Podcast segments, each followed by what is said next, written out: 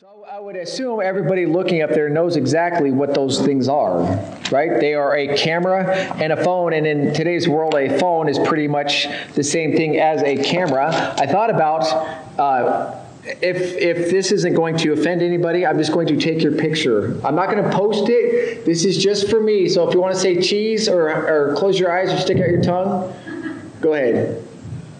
All right. So that's a spur of the moment idea. I didn't have that last night. okay, so we all know the, the, value of a camera and the value of a phone. Uh, in today's world, you can take multiple pictures all at once, uh, as opposed to what was it like uh, the, in the olden days? The olden days, you would get that one still shot. You, if you were lucky, you could get a picture like this. This is a picture that my brother took. Uh, if you were lucky, you could get that. You know, they, they had the old cameras where everybody just stood there like this. Everybody's afraid they're gonna, I don't know what's gonna happen. And they took the picture, and, and then it moved to where you could take multiple pictures, but you had to wait like a month to get them developed. And then you got the Polaroid one where immediately that picture came out and you could wave it around and see it till today, where you can take 500 pictures and delete 499 of them. Right? That's what we have today. Uh, this picture right here, uh, there's more to this picture. This is an eagle, but what's, what's going on in the rest of this story? Is this eagle swooping down to catch a fish? Is this eagle about to land on somebody? Is this eagle is, is it about to uh, is it getting chased from something and it's going to safety? You don't know because all you have here is a snapshot. You just have one little picture. And sometimes the Bible seems to work that way. You get snapshots of something. And today we're going to be looking at six snapshots of the life of Jesus, which that, that eagle picture, there's more to that picture. We'll come back to it. But today in 1 Timothy chapter 3, verse 16, we kind of see six snapshots of the life of Jesus that all get lumped together. And we're going to try to spend the next 25, 30 minutes looking at each at these. And these could easily be stand by themselves messages, but I wasn't going to stand up here for three hours. So we're going to try to get through all six of these snapshots in the next 30 minutes or so. So here's our passage. 1 Timothy chapter 3 verse 16. It says beyond all question the mystery of godliness is great. Snapshot number 1, he appeared in a body. Number 2, he was vindicated by the Spirit. Number 3, he was seen by the angels. Number 4, he was preached among the nations. Number 5, he was believed on in the world. Number 6, he was taken on up in glory. All six of these snapshots, they give you a valid, true picture of Jesus, but it's so much better once you could put him with everything else to get a much clearer picture. So that's what we're going to be trying to do today. But I really need to, I feel like I need to ask God to help me uh, to, to finish this. God, I just, again, I give you this time. I give you these words. I just pray that this message comes out that's yours to hear, or for you to speak through me, that each of us would hear from you. Please use me in spite of myself that this message could uh, be worth hearing and, and you would be blessed through it, God. And I pray this in Jesus' name. Amen. Okay, snapshot number one is that Jesus appeared in a body. Immediately, where does your mind go when you hear the fact that Jesus appeared in a body? Anybody go to Christmas? right? That's that's where my mind immediately went when i think about jesus appearing in a body because that's where he appeared was in, in, a form of a baby. You can read about it in luke chapter 1 verse 30 and 31 and 35 it says you will be with child and will give birth to a son and you are to give him the name jesus. This is mary the mother of jesus is going to have a baby right? And then it says in verse 35 so the Holy One to be born will be called the Son of God. Jesus was going to be God in the flesh, appearing in human form. He was not Superman, he was not superhuman. He had the exact same kind of body as you and I had. So that means when Jesus was a baby, Jesus had dirty diapers. That means when Jesus was a kid, Jesus skinned his knees and he bled just like every, every other kid does. And that means that as Jesus went through life, he felt the same emotions that you and I feel throughout all of life. Isaiah 52, verse uh, or 53 verse 2 talks about the kind of body he had. Jesus when he came down to earth he came down just like an average ordinary guy. He had no beauty or majesty to attract us. He wasn't fabio. He wasn't arnold schwarzenegger. There was nothing about him that just caught your eye and drew your attention. He had no there's nothing in his appearance that we should desire him. He was actually despised and rejected by mankind But that's what Jesus did when he came to earth in human form. He took the most basic, boring, unattractive form of a human and said, That's the body I'm going to take. And it was necessary for Jesus to come in human form. For one, because he was able to relate to us as human. He was able to say, you know what? I've walked in your shoes. I've experienced what you have experienced. In Hebrews chapter 2, verse 18 says, He, he was tempted in every way which we were, yet he was without sin.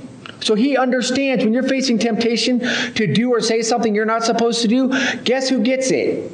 Jesus does. Why does he get it? Because he came down to this earth to experience the same kinds of things that we experience. But there's a bigger, more important reason why Jesus came to this earth. It's because since the beginning of creation, starting with Adam and Eve, up until today, and will continue till the till Jesus comes back, and we all get perfect bodies of those of us who put our, who have put our faith in Jesus. The Bible says that we have all sinned.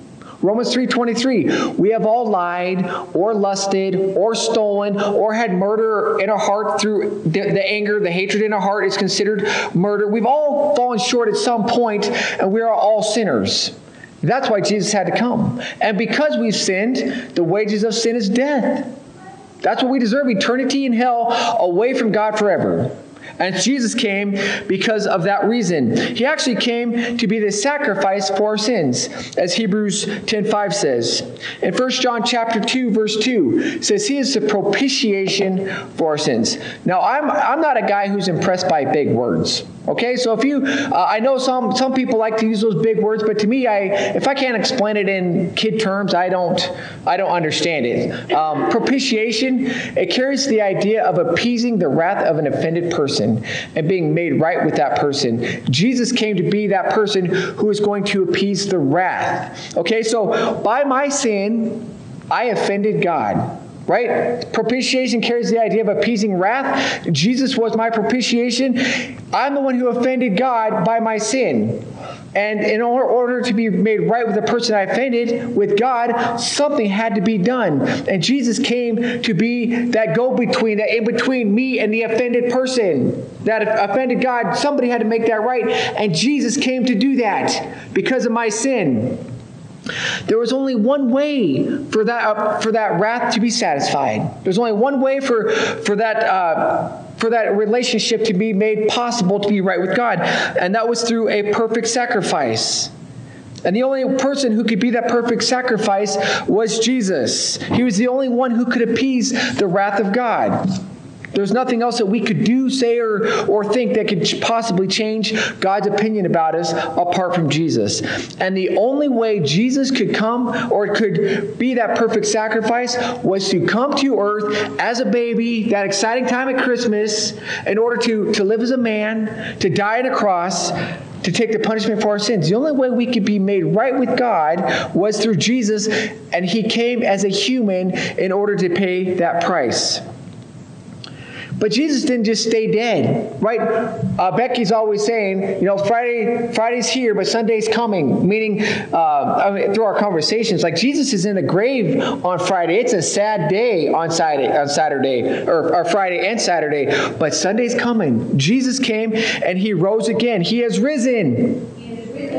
He is risen. He is risen. Okay. He rose again. So he came in human form, but then snapshot number two says that Jesus was vindicated by the Spirit. He was proven by the Spirit. Vindicated, another one of those big words proven. That's what Jesus was. He was proven by the Spirit. When Jesus was on this earth for three years doing his ministry, doing his miracles, doing his teachings, uh, all that, there was people who were debating, is this really the Son of God? The Pharisees were trying to put him into the grave. They were trying to get rid of him, which ultimately they did. But all this was proven to be true.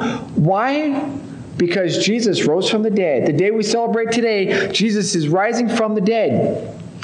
Romans chapter 1, four, verse 4, it says, This is talking about Jesus, who through the Spirit of holiness was declared with power to be the Son of God by his resurrection from the dead, Jesus Christ our Lord. He was proven to be the, truly the Son of God because he rose from the dead. But this was not just the Holy Spirit who gets credit as rising Jesus from the dead, because all three persons of the Trinity, the Father, the Son, and the Holy Spirit, played a part in Jesus' rising from the dead. In Galatians chapter 1, verse 1, if you can read that, says, God the Father who raised him from the dead, refer, but, sent not from man nor by man, but by Jesus Christ and God the Father who was raised from the dead. So God the Father raised Jesus from the dead. And John chapter 2, verse 19, he's referring to himself when he says, Destroy this temple, and I will raise it in three days. Jesus played a part in himself raising him, himself from the dead. First Peter 3:18, he was put to death in the body, but made alive by the Spirit. All three played a part in the raising of Jesus Christ from the dead. This is known as the Spirit that proved Jesus.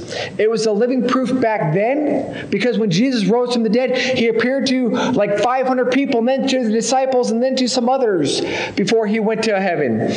But that's proof that we have today is that Jesus rose from the dead giving validity to his message. And that, that message includes the bad news that you're a sinner, but that message includes the good news that Jesus came to this earth to be your Savior, if you're willing to just trust him as that. So Jesus came in human form to die on a cross. Jesus was proven to be the Son of God by his resurrection from the dead. Two snapshots, only four more to go.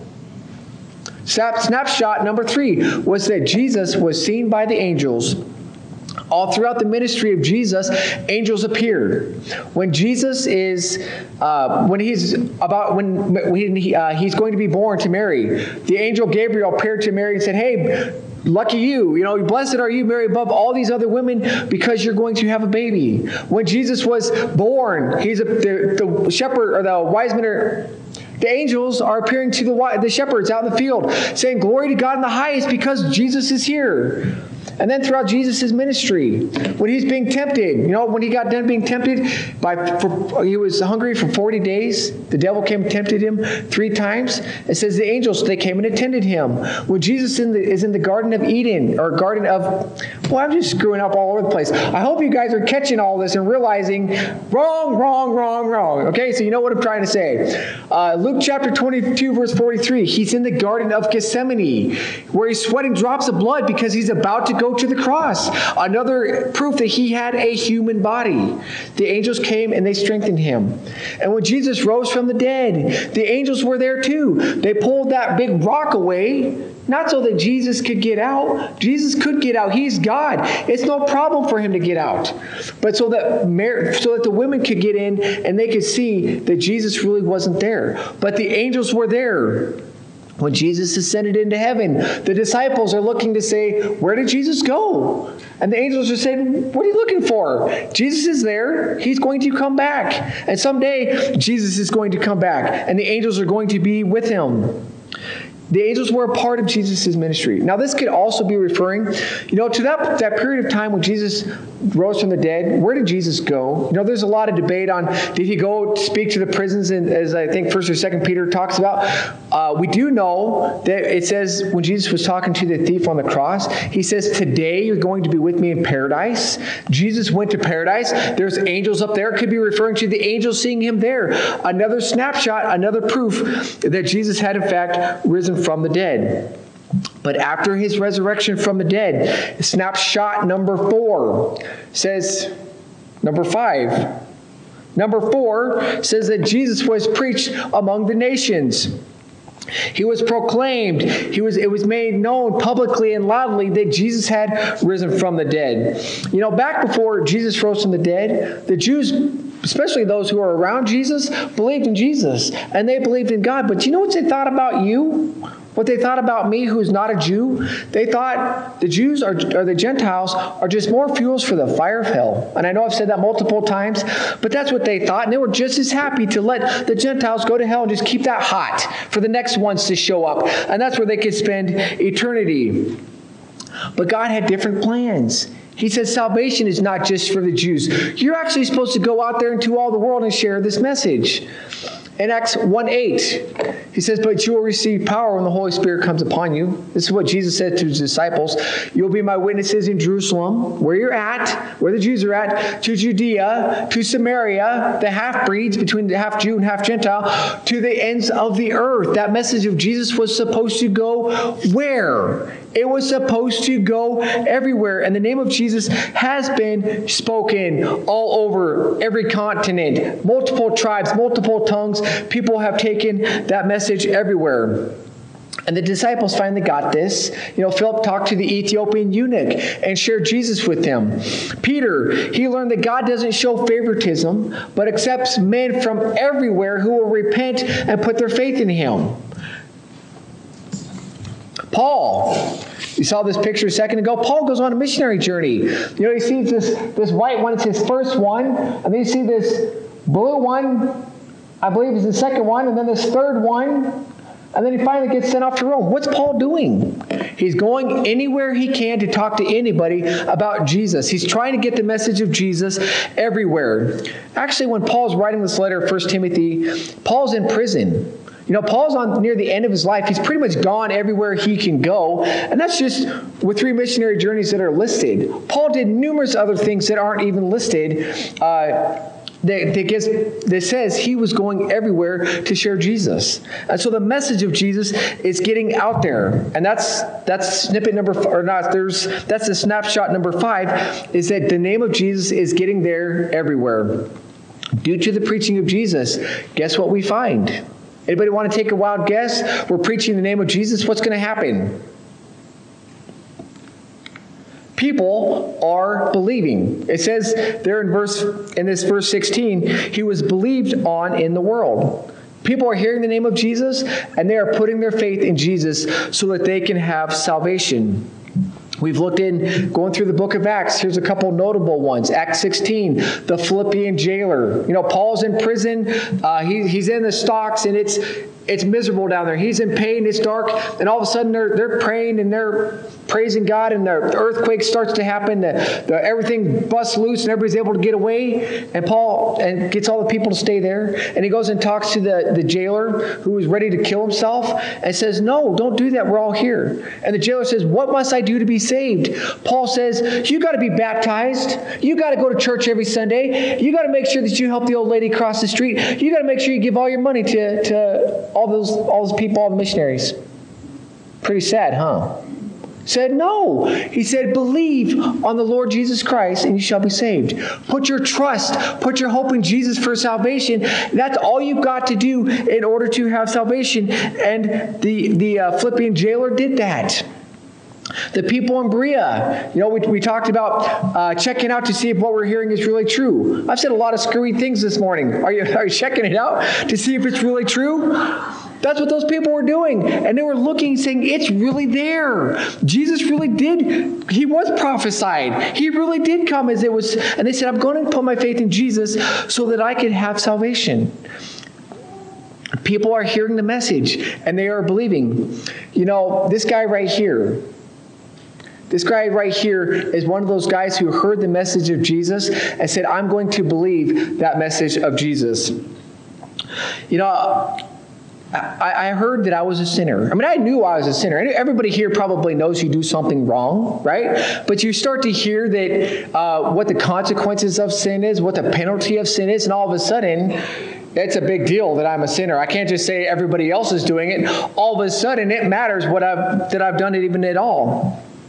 Now, I'm not going to stand up here and list for you all the sins I've committed. Okay, uh, I'm, I'm, not. I have too much pride for that. Um, but it, it suffices to say in James chapter 10, whoever keeps the whole law, you do every single thing right that you can possibly do, but you're guilty of one little white lie, of one little theft of the candy at the store, of one little hatred thought in your mind. You're guilty of breaking all of it. So I, that's me. I'm guilty of breaking every single law that Scripture says. Okay? And but I heard that I was a sinner and that I was in need of a savior, and I said, I do not want to go to hell. I don't want to be away from God. I don't want to be away from my loved ones. I don't want to be in pain and torment the whole rest of eternity. So I'm going to admit to Jesus what he already knows that I am a sinner and there's nothing on my own that I can do to get to heaven. And I ask Jesus, be my propitiation, make things right between God and me. And I accept that you did that for me. Jesus' blood shed on the cross, who died and rose again so that I could have eternal life. I put my faith in Jesus. That's why Jesus came, was to give me eternal life. I hope you can say he came to give you eternal life too. I hope you said, I've already done that, Josh. But Jesus also, but I'm also here to make sure that you know the name of Jesus. I'm in this church, in this pulpit on this Sunday morning to share the name of Jesus to make sure that you and you and you have had the opportunity to hear the sad news, the bad news that you're a sinner. That you, the good news that Jesus loved you, and He says, I'm going to set that aside. I'm going to accept your, my punishment in your place if you're willing to trust me as your Savior, and so that you can have eternal life. That's why I'm here today, was because Jesus chose to save me, and He wants me to open up my mouth and share Jesus with you. But it doesn't, it's not supposed to stop there. God wants you to take that message out there. We all have family, we all have friends, we all have neighbors who are going to hell unless they accept the name of Jesus? Are you going to be the person who's willing to get into that awkward conversation, invite them to church, do something in order to let them know the name of Jesus? It's that simple. Jesus was believed on in the world. I put my trust in him. I hope you can see you did the same thing. Snapshot number six was that Jesus was taken up in glory. Jesus died and Jesus rose again. But Jesus, he didn't stick around very long. You know, in Acts chapter 1, verse 3 it says he was here for 40 days. You know, he appeared to uh, all sorts of people, and then he was taken up to heaven. And then you had the two, the two angels that were talking to the disciples saying, Why are you looking for this guy? He, he's gone up to heaven. But remember this, he's going to come back in the same way that he is gone. It says in 1 Thessalonians 4, verse 16 and 17, For the Lord himself will come down from heaven with a loud command, with, a, with the voice of the archangel and the trumpet call of God, and the dead in Christ are going to rise first. And after that, we who are still alive and left will be caught up together with them in the clouds to meet the Lord in the air. And so we will be with the Lord forever. Jesus is going to come back. Are you ready for Jesus to come back? Are you ready? Have you, have you put your faith in Jesus? Have you trusted Him and made things right between you and Him because He's going to come back? We don't know when. You know, I we had a, we had a friend that passed away two days ago unexpectedly. Who's going to be next? It might be me. It might be the person you looked at in the mirror this morning. It might be the person who's going to go next. Are you ready? If you put your faith in Jesus, you're going to paradise. You're going to heaven to be with Jesus. And if you did not put your faith in Jesus, I'm sorry, there is no second chances. You're going to hell. And that is the way it's going to be, and it's going to be that way forever. So we just looked at six snapshots of the life of Jesus. I just like blitzed through them as opposed to a whole message each of them. And it, what we could see here is a little bit clearer picture looking at all the snapshots added together. Jesus was born, Jesus did ministry, Jesus died, Jesus rose again. He's into heaven and he's going to come back. You know, when you look at this picture, all you see is one little piece. Right? You just see this eagle and you say, wow, that's a cool picture. My brother had the perfect timing with his multiple picture camera, so you can go click, click, click, click, click. But you, you add it all together and you get a, a cool picture, right? This is like six pictures all put together and you can see the whole picture. But I want to ask you more than think about that. I want to ask you a question. What are you going to do with this? You just heard this, you just saw the snapshots. You just heard me click through these things to tell you the message of Jesus. What are you going to do about this? You know, some of you may really need to stop and consider what does this have to do with me? Have I put my faith in Jesus? If I died today, where would I go? And I know nobody expects to die today. We all expect to go home. I expect to go home, eat a ham dinner, and take a nap on the couch right? That's what I'm expecting to do. You know, you probably have plans. Some of you have family plans that you're expecting to do something, but you do not know what's coming next. So if you don't know, I would encourage you to stop and think what do I do? do put your faith in Jesus. You are a sinner in need of a Savior. And it doesn't mean you've got to come up here for an altar call. It doesn't mean you have to tell me anything. All you have to do is find some place, just you and Jesus, or even sitting right here, ignore the rest of what I'm saying, and tell Jesus what he already knows. You're a sinner. Jesus, I'm a sinner. I can't get to heaven on my own. I need your forgiveness. I trust you as my Savior. Please give me eternal life. It's that simple. If you need to do that, please do that. He, he loves you. He already proved it on the cross so that you can have eternal life. But there's more to this than just people who need Jesus as their Savior. Other of us need to spend more time in God's Word trying to understand and obey what it says. Because this whole passage, in all fairness, 1 Timothy 3 talks about the qualifications of an overseer and a deacon. You know, like the church leaders, these are the, the standard of quality these men must be living up by if they're going to lead the, lead the church. But they're not just for those guys. It's not just for our deacons or our trustees or for the pastor. These are qualities that we all should be living up to. You know, we, and we should be those kinds of people who are hearing what God's word says and putting into practice. If we've been saved for three minutes or for a lifetime, we need to consider what does this have to do with me? How am I taking what have I heard and how am I going to do better to put it into practice? We have a, we, we, we hear the message of Jesus. Please don't let this just be another one that I take and I leave and I go off to my family and I don't think anything of it. Every time you get this thing out, my, it drives my wife nuts. I'm turning it on. Um, it drives my wife nuts how many times I get this thing out. I'm always checking the mariners, right? I'm always Take, take, checking my emails, taking pictures. So please, every time you see this, I want you to remember the snapshots of Jesus that we looked at the death, the resurrection, the eternal life, and what am I going to do with what I heard today? Jesus is risen. He is risen indeed. Let's pray. Father God in heaven, you are an amazing God. You, you came to this earth as a human body a human form. You, you, felt the pain and suffering that we suffer so that you could help us with, through the temptations, God, so that you could relate to us, but ultimately so you could be the sacrifice for our sins so that we could have eternal life. And that's an amazing thing, God. We could stand here and sing praises and just and love you forever for that. But God, I just, I just pray that everybody in here would have put their faith in you. If we have questions, God, that we would look, we'd find those answers. We'd talk to somebody. If we need help, we would uh, search it out. But God, please don't let anybody leave here today without a conscious choice that they are going to follow you uh, if they don't know you as their Savior, and we will follow you better. And God, I just am so grateful and proud to say that you are my Lord, and you have risen, and that you have risen indeed. And I'm just thankful for that. Please help me to live my life accordingly to that truth. In Jesus' name, amen.